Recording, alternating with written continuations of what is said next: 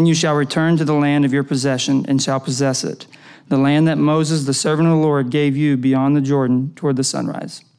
And they answered Joshua, All that you have commanded us, we will do, and wherever you send us, we will go. Just as we obeyed Moses in all things, so we will obey you. Only may the Lord your God be with you, as he was with Moses. Whoever rebels against your commandment and disobeys your words, whatever you command him, shall be put to death. Only be strong and courageous. This is the word of the Lord. Thank you, God. All right, y'all can take a seat. How about this? You get double duty of me today. Um, man, what a what a good morning! What a good morning to celebrate our mothers. Um, Kendall, happy Mother's Day. My awesome wife loves being called out. Um, Mom, happy Mother's Day. Tracy, happy Mother's Day. Well, good morning. Let me get to my intro. I was not supposed to be playing this morning, um, but we live in the world of pandemic still, whether it's COVID or it's all of the, the diseases that we were absent from for two years. Those are coming back now, so we're not sure what it is, but uh, I'm grateful to still have a voice. I've taken a lot of cough drops this morning.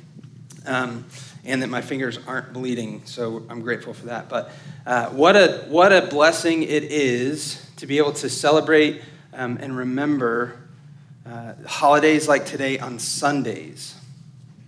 Holidays like Mother's Day, like Father's Day on Sundays, because um, this is why we hold fast to the truth that the church is a people. And the church is not a place, it's not an event, it's a people. Because the church is to be where we gather together to rejoice with one another, to mourn with one another. The church is the place for us, um, the, the people for us to be loved by and give our love to, to be comforted by and give our comfort to. And so, as we grow in Christ, we are also growing together as a church. We're going to be in two texts today. So, we'll be in Joshua 1. So, hold uh, your, your hand there or snag a Connect card or a pen in front of you, or you can grab one of the Bibles that's under the chairs. Uh, we're also going to be in Colossians 3 12 through 15. And we're going to flip back and forth. We'll look at these together. Um, Joshua 1 gives us a framework for flourishing. All right? If you go on our website or on YouTube later, you'll find that the title of this sermon is A Framework for Flourishing. Colossians 3 kind of paints that picture a little bit more for us. The framework for flourishing. I know that um, if you're using a Bible app, I'm sorry. If you like have the ability to open up a tab, that's great. If not, we'll have some some verses on the on the the projector. But we're going to be in Joshua one and Colossians three. Let's first look at um, well, I guess second. Brady already read uh, Joshua one for us, but let's let's look at Colossians 3. We're given a picture of what Christian flourishing is. What does it mean to flourish as the church? Colossians 3:12. Put on then. So Paul, um, through the Holy, through Paul, the Holy Spirit just told the Colossian church, and he tells us to put to death our sin, to put to death our fleshly desires. If you remember last week, we talked about these two ways that the whole Bible presents to us. We can trust and follow God, and in that there's life. Or we can trust and follow our own way, and in that there's death. And Paul, um, through the, the power of the Holy Spirit, in verse 5 through 11 says, Put to death that second way. Put to death the desire for you to go and be your own God and follow in your own path. And put on, as God's chosen ones, holy and beloved. Another way to say beloved, because I don't use that word, is dearly loved. Dearly and deeply loved. Put on then as God's chosen ones, holy and dearly loved, compassionate hearts, kindness, humility, meekness, and patience, bearing with one another. And if anyone has a complaint against another, forgiving each other as the Lord has forgiven you so you must also forgive. And above all these, put on love, which binds everything together in perfect harmony. And let the peace of Christ rule in your hearts, to which indeed you are called in one body. And be thankful. Let the word of Christ dwell in you richly, teaching and admonishing one another in all wisdom, singing psalms and hymns and spiritual songs, with thankfulness in your hearts to God. And whatever you do, in word or deed, do everything in the name of the Lord Jesus, giving thanks to God the Father through him. Colossians 3 gives us the picture in color of the framework in black and white that Joshua gives us. So we get this framework for flourishing in Joshua 1 10 through 18, and we get the, the, the it's, I mean, it's like the paint by the numbers, right? Joshua's laying out the picture for us. And Colossians 3 fills it in with, with vibrant color of what it means to flourish as God's people. Now, how exactly does Joshua 1 and Colossians 3 connect? Well, I'm glad that you asked because I spent all week answering that question. Remember that Joshua fits into the Hebrew Bible category of the prophets. Joshua is a book of the prophets, it's the first book of the prophets. It does tell the historical narrative, it is that too. But in the Hebrew category of the Old Testament, it fits into the prophets. And what do the prophets do? They call us back to one or more truths. So, what Joshua uh, 1 10 through 18 is calling us back into is God's loving plan for the flourishing of his people in the world. Joshua 1 is calling us to the truth of God's loving plan to bring flourishing to his own people and therefore to the world. Okay? So I'm going to give you our framework for our flourishing. We've got four shared truths. First, we've got a shared foundation. Our shared foundation is our collective identity as the people of God, as chosen, holy, and dearly loved. We've got a shared foundation. We've got a shared mission. Together we are chosen. And if you're writing, writing frantically, just leave some space. We're going to come back and I'll have these slides up here again. A shared mission. Together we are chosen by God so that we could reach the nations with the gospel, so that we could bless the whole world through the love of God. A shared mission a shared foundation, a shared mission, a shared purity is number three. Together we are made holy so that our lives would bring glory to God. The holiness of the church glorifies the Father. We have a shared purity. And then, number four, if ever there is a last but not least, it is a shared love. Together we are loved. We are loved so that we can love. So that we could love God, so that we could love one another, as Jesus says is the great commandment. This framework for flourishing is built on a shared foundation.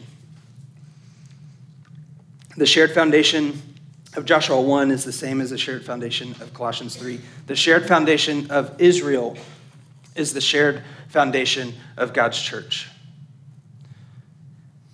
Let's look at verse 11 because this shared foundation is a collective identity.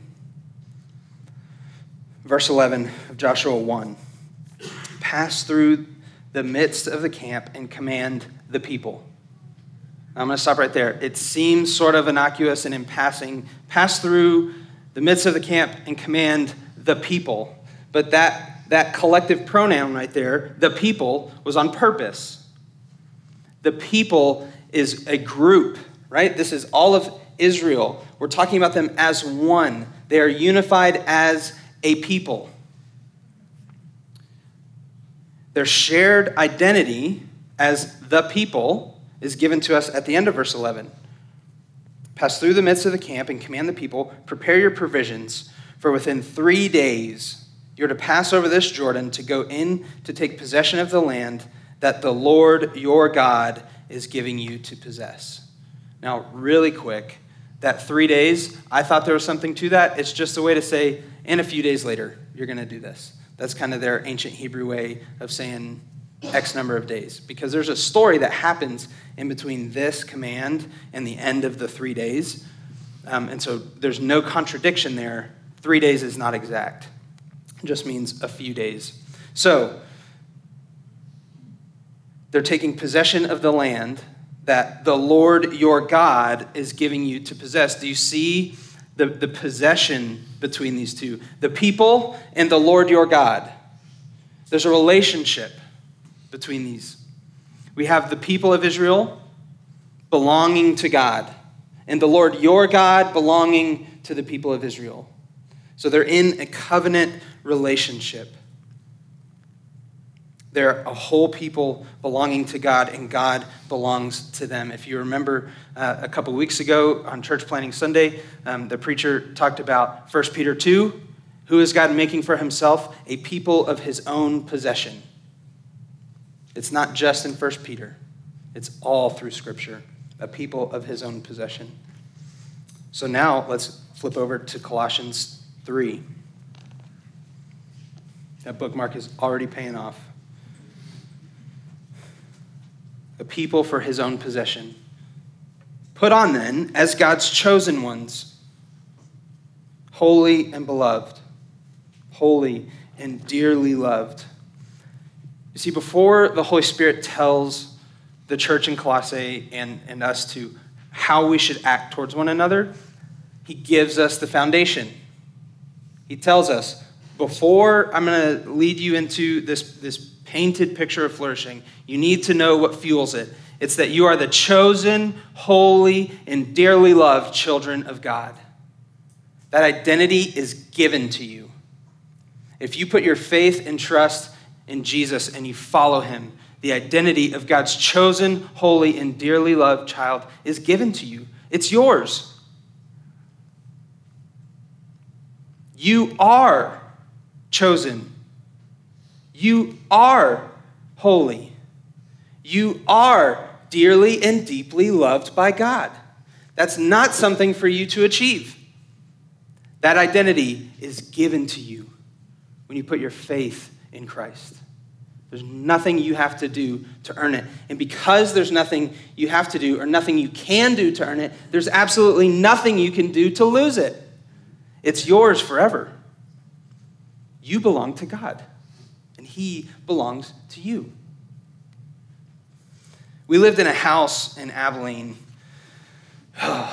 should I bring this up again? This house had cracks in every wall and every ceiling of every room. The plumbing had to be repaired. The middle of the house was higher than the kitchen and the bedrooms. We had a hard time selling that house. But the point is, I, I'm no Mark Katox, I'm no Forrest Sanderson, but the point is, is that house healthy? Is the house healthy? No, right? What's wrong with the house? The cracks reveal that the foundation is broken. The cracks in the wall, the cracks in the framework, the cracks in the structure of the house, they're on the outside too, on the bricks. The cracks in the house reveal that the foundation is broken. And in order for us to sell the house, the foundation had to be repaired. Thankfully, insurance covered that. But the point is, this foundation of our identity as God's chosen, holy, and dearly loved children is critical to how we live our lives if we do not understand who we are in Christ, we will not, not we cannot, not we should not, not we're going to have a hard time, we will not be unified in our mission. We will not live pure and holy lives, and we will not be able to love one another. If the love of God is not in us, fueling our identity, we have not love to give. You are chosen, holy, and dearly loved. Okay, keep your spot in Colossians 3. Let's look again at Joshua 1. We're going to look at verses 11 and 13.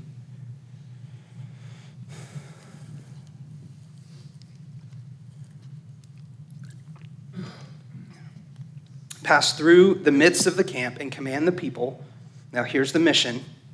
As we work through um, our, our shared foundation, now we're working through our shared mission. Pass through the camp of the people and command them prepare your provisions, for within three days you are to pass over this Jordan to go in. Here's the mission to take possession of the land that the Lord your God is giving you to possess to take possession of the land that the Lord your God is giving you to possess. Verse 13. Remember the word that Moses, the servant of the Lord, commanded you. Now he's speaking specifically to the eastern tribes, saying, The Lord your God is providing you a place of rest and will give you this land. Now, the eastern tribes settled um, on the other side of the Jordan. So the, the camp of Israel is about to cross into the Jordan, into the promised land, but there's three tribes that have stayed back because they have felt like that land is best to suit their needs. They're shepherds, and that land is a land for livestock. And so they asked Moses before he died, Can we stay here? This land really suits our needs. And Moses said, Yes, but I will let you stay here, but you are not getting out of the battle. You must fight with your brothers when we enter the land. And so Joshua says here, remember the word that Moses, the servant of the Lord, commanded you. And, and remember, he says, hey, hey, Moses told you. I didn't tell you this. Moses told you. And Moses was the servant of the Lord. Remember that. Moses was the servant of the Lord. And he told you that you're not to stay here. Your women and your children can settle, but you must go and fight with your brothers. Now, this common mission, this shared mission, was that God was giving his people a place of rest, a place of leisure, a location of prosperity and blessing. And this promise of this land of rest is anchored in Genesis 12. We talked about this last week. This comes up often. This Genesis 12 2 promise that God made to Abraham I will multiply you, I will bless your family, and I will give you a land of rest so that you can bless the nations, so that all the world would see who I am and come to you and live in this land of prosperity. And follow me. The promise originally for this land was rooted and anchored in a shared mission, not just to be here and to, to rest and have leisure, and that's it, but that it would proclaim the goodness of God and invite people in the shared mission of God's people. We see um, Matthew 28, verses 19 through 20, give us this exact same mission. Now, I want you to notice God calls Joshua to go into the land so that through their relationship with God, the world would be blessed. Jesus in Matthew 28 calls us out so that the world would be blessed. Let's look at uh, Matthew 28 19 through 20. The very beginning of the New Testament, this fourth category of the scriptures. Matthew 28. I should have had a bookmark here. 19 through 20. Jesus lived a perfect life, died an innocent death on our behalf, was buried, and on the third day, he was raised, right? He didn't, he didn't just ascend into heaven and that was it.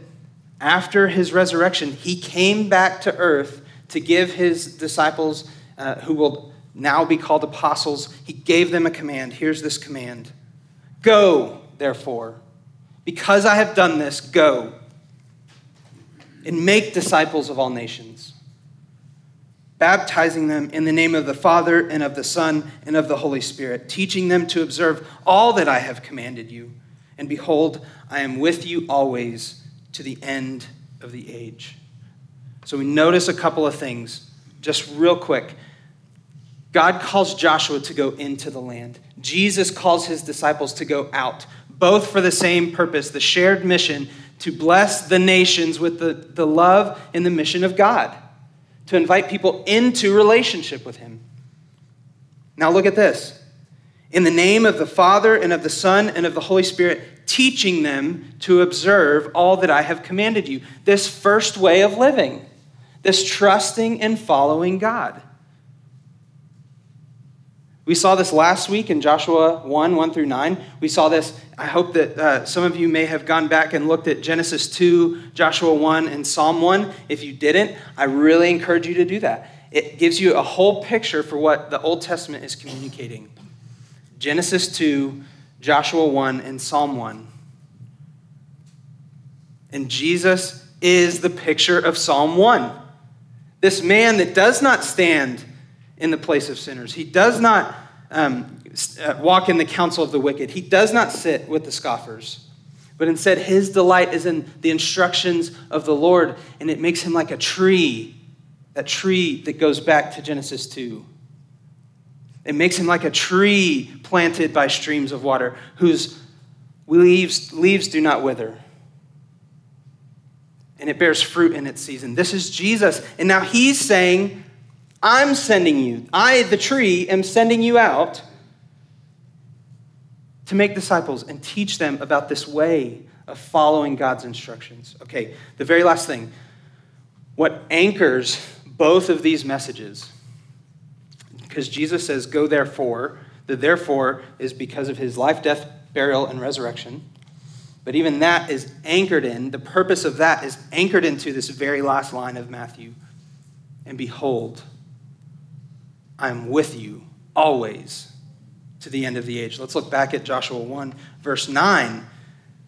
Have I not commanded you, be strong and courageous? Do not be frightened, do not be dismayed, for the Lord your God is with you wherever you go.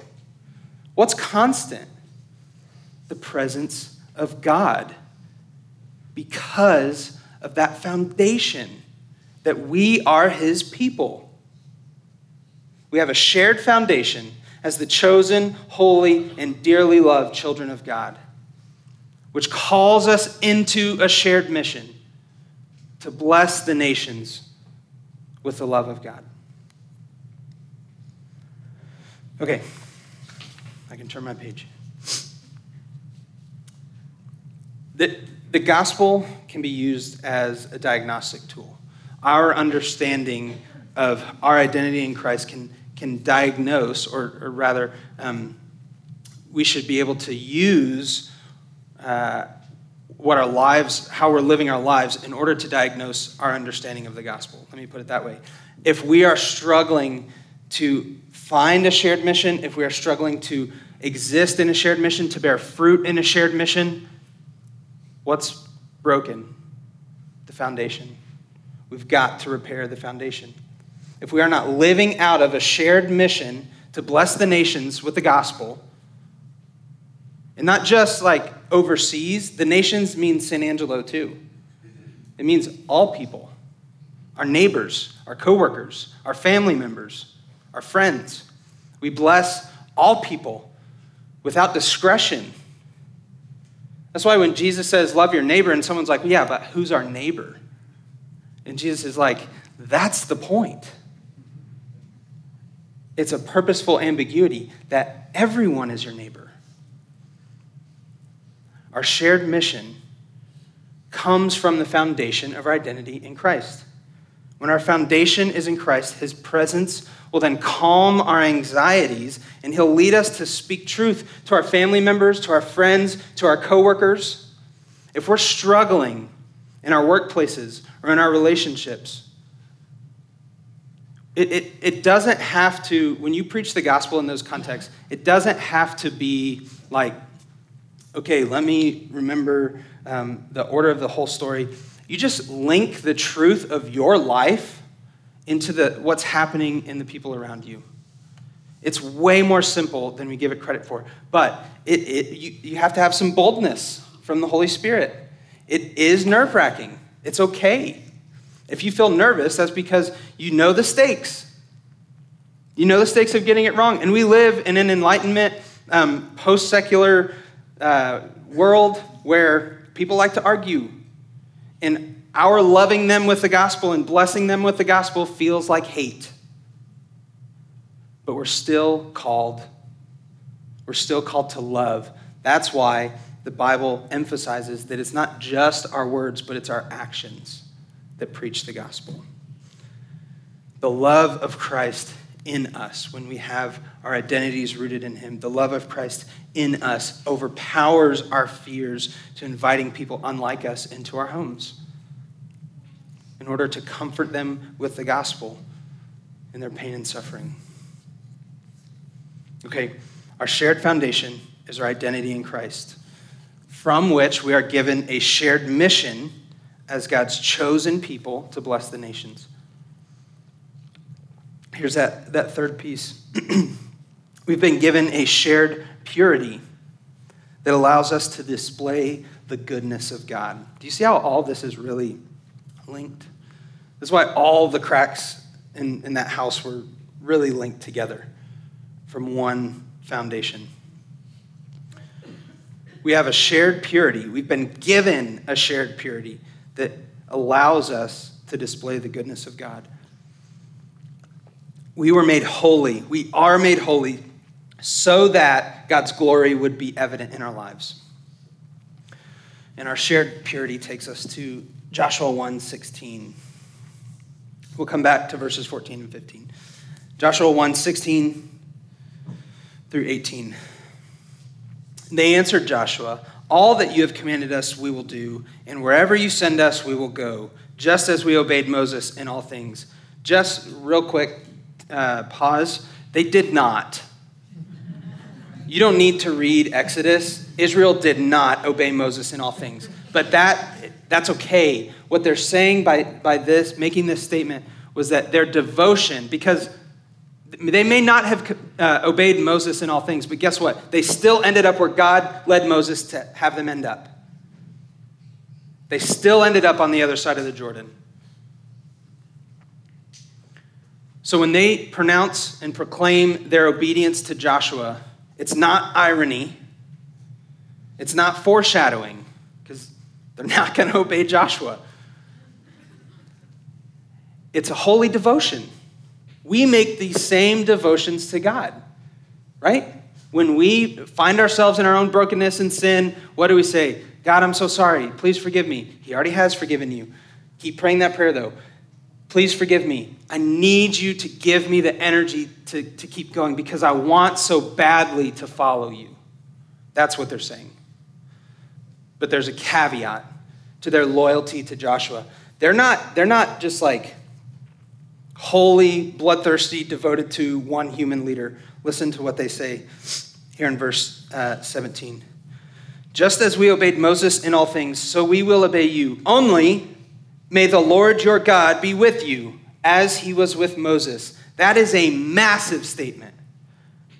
God was clearly with Moses. We end Deuteronomy. I, this isn't in my notes. I'm sorry, Britt. Let's look at Deuteronomy real quick the very last paragraph in verse 10. This is, this is why this is such a big deal the presence of God with Joshua, and why the people care so much about the presence of God with Joshua. Verse 10 in Deuteronomy 34 There has not arisen a prophet since in Israel like Moses. There has not arisen a prophet in Israel like Moses, whom the Lord knew face to face this is the type of relationship Israel wants with their God. Moses was a representative of the people, just like they're asking Joshua, hey, we will follow you only if you will stand before God for us. Only if you will be with him, and your presence with him means our presence with him, and his presence with us.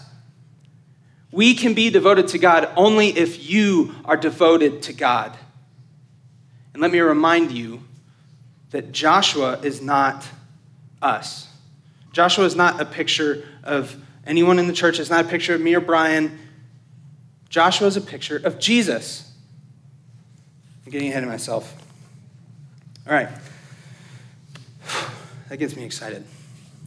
Okay, they, they commit to obey Joshua only when the presence of God is with Joshua. They're trusting that God is leading them. They need a leader who will lead them with God's leadership. Uh, let's look at Colossians 3:17. Flip back over. Colossians 3:17. This is, this is that, that presence with us. Um, the New Testament, the Holy Spirit is in us. We don't have to just count on uh, God, Jesus being present with God. God is now present with us. Jesus himself declares that the union of the Holy Trinity, God Father and Holy, uh, God the Father, God the Son, and God the Holy Spirit, as unified as they are in heaven, we're brought into that unity. And the Spirit is in us. And so, whatever you do in word or deed, do everything in the name of the Lord Jesus, giving thanks to God the Father through him. So remember last week, we already talked about this, the refrain of Scripture, that we have two ways before us, that we can choose to trust and follow God. We can repent. We can turn from living life our own way and believe and have faith and trust in God. Or we can trust in ourselves to be our own gods. We can go our own way. The, the first way is a way of flourishing. This is the Colossians 3. This is Joshua 1. Trusting and following God. The second way leads to death. This is why in Colossians 3 5, through Paul, the Holy Spirit tells us, put sin to death. John Owen famously says, be killing sin or it will be killing you. Be killing sin or it will be killing you. This is our shared purity, remember? Be killing sin, or it will be killing you. Colossians 3 5, put to death, therefore. The point of all this is that when we, when we are trusting and following God, our lives are on display. The world will look at us as Christians and know who God is, or know who we believe God to be. So if we are living holy lives, trusting and following Jesus in his instructions, depending on our identity to fuel that holiness, then we'll proclaim the goodness of God, the glory of God. But if we're choosing our own way, we're actually then, if we're calling ourselves Christians, yet we're choosing to follow our own desires, do you know what we're doing? We're, we're contributing to disinformation because we're presenting a contradictory gospel. That we say, oh, yeah, I trust and follow Jesus, but actually I go and do my own thing. We're telling people what God is not like and presenting it as what God is like. How confusing does that make us? Now, do you understand why people say, you Christians, why people feel judged by us? We have a tendency to present a contradictory gospel, but in our repentance, in our faith, when we turn from our ways, and we let that even be on display, when we choose the way of Jesus over our own ways, and, and we don't do it in hiding or in secret, because this faith is not only a personal faith. We've been called to go and bless the nations with this faith.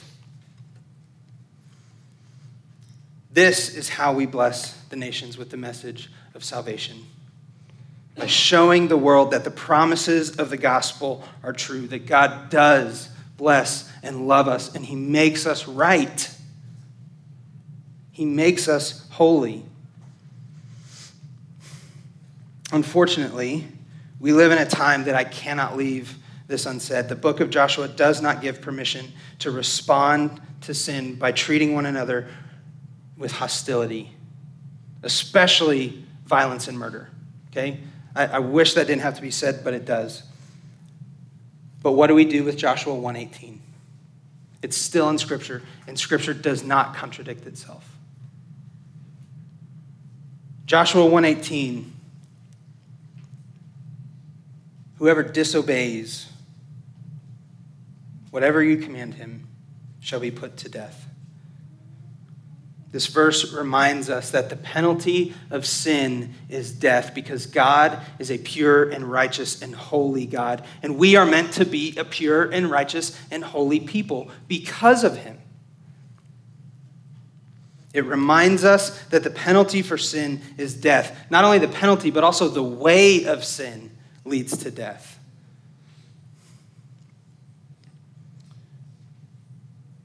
We all choose to make ourselves God, whether it's um, living our whole lives that way or it's in flippant moments of carelessness or following our own desires. We all choose that second way. Okay?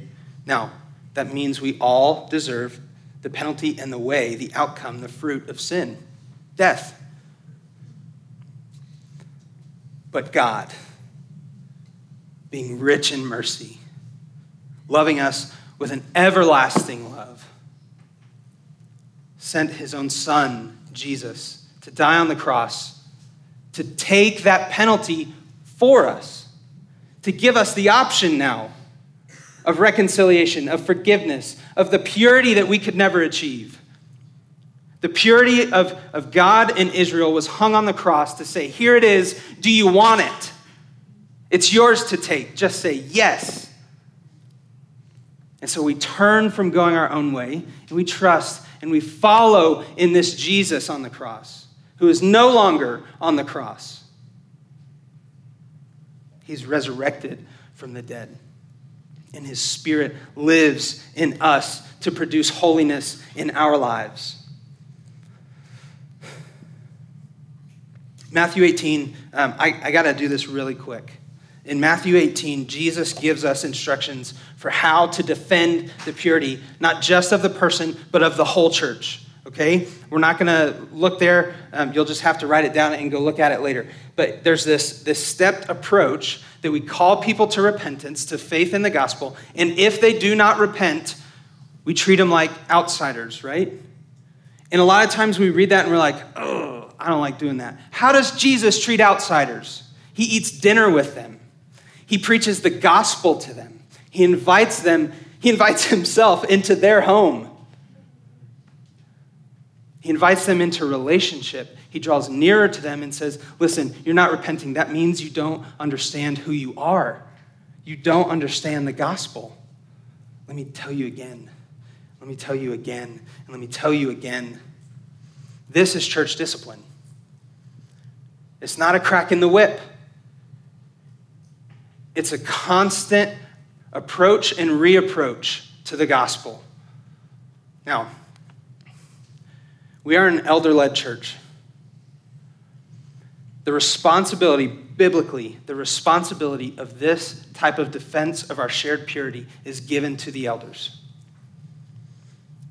Right now, Brian and I are the only functioning elders. We've got some, some older, wiser men that help us, that um, tell us no, that tell us yes. But right now at Redeemer, here all the time on Sundays, is Brian and I. Please pray for this church to have more elders. We need help. We need help to defend the purity of Redeemer.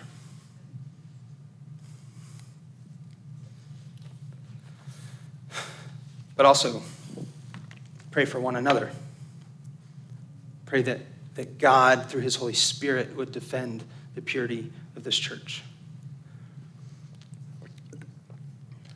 That he would defend the purity of the global church. That he would defend the purity of the church in San Angelo. Pray that our foundation as the people of God would be in our God given identity as God's chosen, holy, and dearly loved children. All right. Our shared foundation is in our identity in Christ. We're given a shared mission as God's chosen people to bless the nations. And we have a shared purity so that we would display God's glory and blessing. The final point to our, the final piece to our framework of flourishing is that we have a shared love. We are all loved by God so that we can love God and love one another. We see in Joshua uh, 1 13 through 15, uh, one way that this shared love is worked out. Remember the word that Moses, the servant of the Lord, commanded to you, saying, The Lord your God is providing you a place of rest and will give you this land. Your wives, your little ones, and your livestock shall remain in the land that Moses gave you beyond the Jordan. But all the men of valor among you shall pass over armed before your brothers and shall help them, until the Lord gives rest to your brothers as he has to you. And they also take possession of the land that the Lord your God is giving them. Then you shall return to the land of your possession and shall possess it, the land that Moses, the servant of the Lord, gave you beyond the Jordan toward the sunrise. Did you catch that? Your wives and your children, your little ones, your livestock shall remain in the land, but all the soldiers shall pass over armed, ready for battle with your brothers, and shall help them. We have a shared love. These eastern tribes were called to fight with their brothers because they had a collective identity as God's people. The eastern tribes were lumped in with the whole. They had already had their land. They had the option to say, no thanks, we're going to stay here and not risk our lives. They didn't. They understood they're part of the whole. We have a hard time um, as Westerners, as Americans. I know that, that that gets thrown out as an easy excuse a lot of times, but this is one of the most prevalent ways that we as Americans struggle to understand the concept of a whole people. Because this nation is built on individual success. We, as Westerners, as Americans, as Enlightenment thinkers, we're all about our own success. And Jesus calls us into generosity. And I have seen a tremendous amount of generosity and togetherness in this church. I am not accusing this room as saying we're not together as a whole. What I am saying is that we have a given foundation from when we're kids that's instilled in us just from being here that we fight for ourselves, we scrap for ourselves, ancient Israel had this collective identity that these eastern tribes were a part of the whole. It was no problem for them to say, Yeah, we remember. We already had our stuff on. We're ready to fight and stand with our brothers. And for us at Redeemer, what this means is that we have this common mission, right? The shared mission to bless San Angelo in the nations. And we have this shared holiness that's given to us, and we have this shared love from God that is meant for us to love one another and the world so that we would live this Colossians 3 flourishing. This unity was not, it's not organic, it's not natural, it doesn't just happen. This is a type of unity that can only come through fighting, through being actively, purposefully fighting for one another, not against one another. And so, as we pursue Colossians 3 flourishing as a collective people, we must begin with our foundation. We must begin with our identity in Christ. If we're lacking unity, we have to look at how we understand the gospel.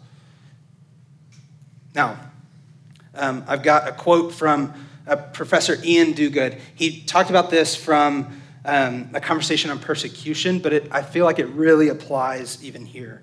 He says this You will never regret in eternity the sacrifices you made for Christ in the gospel. You will never regret in eternity the sacrifices you made for Christ in the gospel. And I might add, you will never regret in eternity the sacrifices you made for Christ's church. In Colossians 3:13, we got to turn there quickly. Colossians 3:13. The Holy Spirit says, "We bear with one another, and if anyone has a complaint against another, forgiving each other, as the Lord has forgiven you, so you must also forgive." In Matthew 5:24, Jesus prohibits and at the same time defines hypocritical worship. He says, if you're going to call, if you're going to worship God, and you know that you're in conflict, what must you do first? Reconcile. Because, and here's why it's going back to that living contradiction. And so, here in just a minute, we're going to take communion. Now, hold on. I said communion. We're not quite done yet. I know that's like a Pavlovian response. If you're here, because wherever you left before here, you were angry and hurt. I don't, I don't want to invalidate the pain. I don't want to invalidate the anger or the wrong. But you have a responsibility. As God's chosen, holy, and dearly loved child, you have a responsibility to be reconciled with, with the church that you left. If you are here and there are people here that have caused you pain, that have made you angry, that have led to division, we have a responsibility to be reconciled. Because if we don't, we take ourselves out of the whole and say, I'm only for me. That is antithetical to the church. The church exists as a collective people with a collective identity and a shared love, a shared mission, and a shared purity. Reconciliation is a process. We don't hug it out and say, sorry, man, and move on. It's a process. It takes boldness, it takes courage, it takes fight to engage in that process.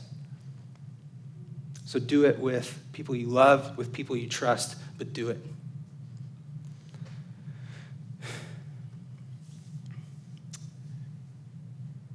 communion, we've got our tables here on the front, and we added one in the back, try, hopefully helping with flow.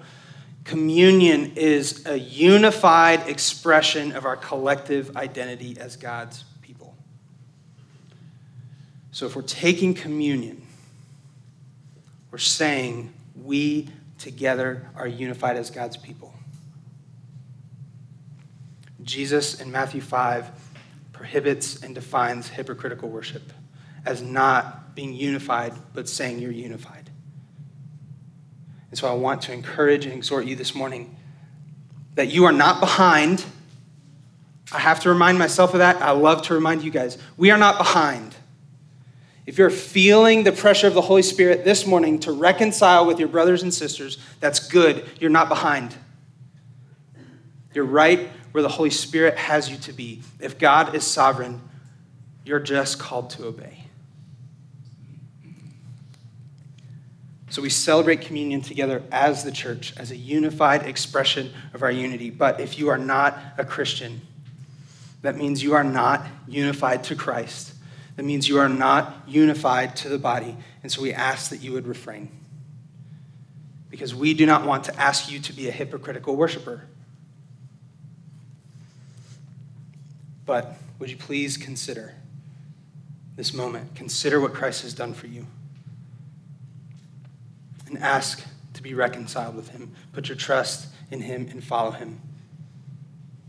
Band, would you come up as we go into communion, our last song of worship? Holy Father, we trust your goodness. We trust your Son. We trust that you have forgiven us. And we lean on this forgiveness in order to be forgiven ourselves so that we can forgive one another. God, would you move in us? Would you give us boldness and courage to love you with our unity, to love one another with unity? Thank you, Father, for your Son. Thank you for your word. Thank you for this book of Joshua that is leading and guiding us as we trust and follow you.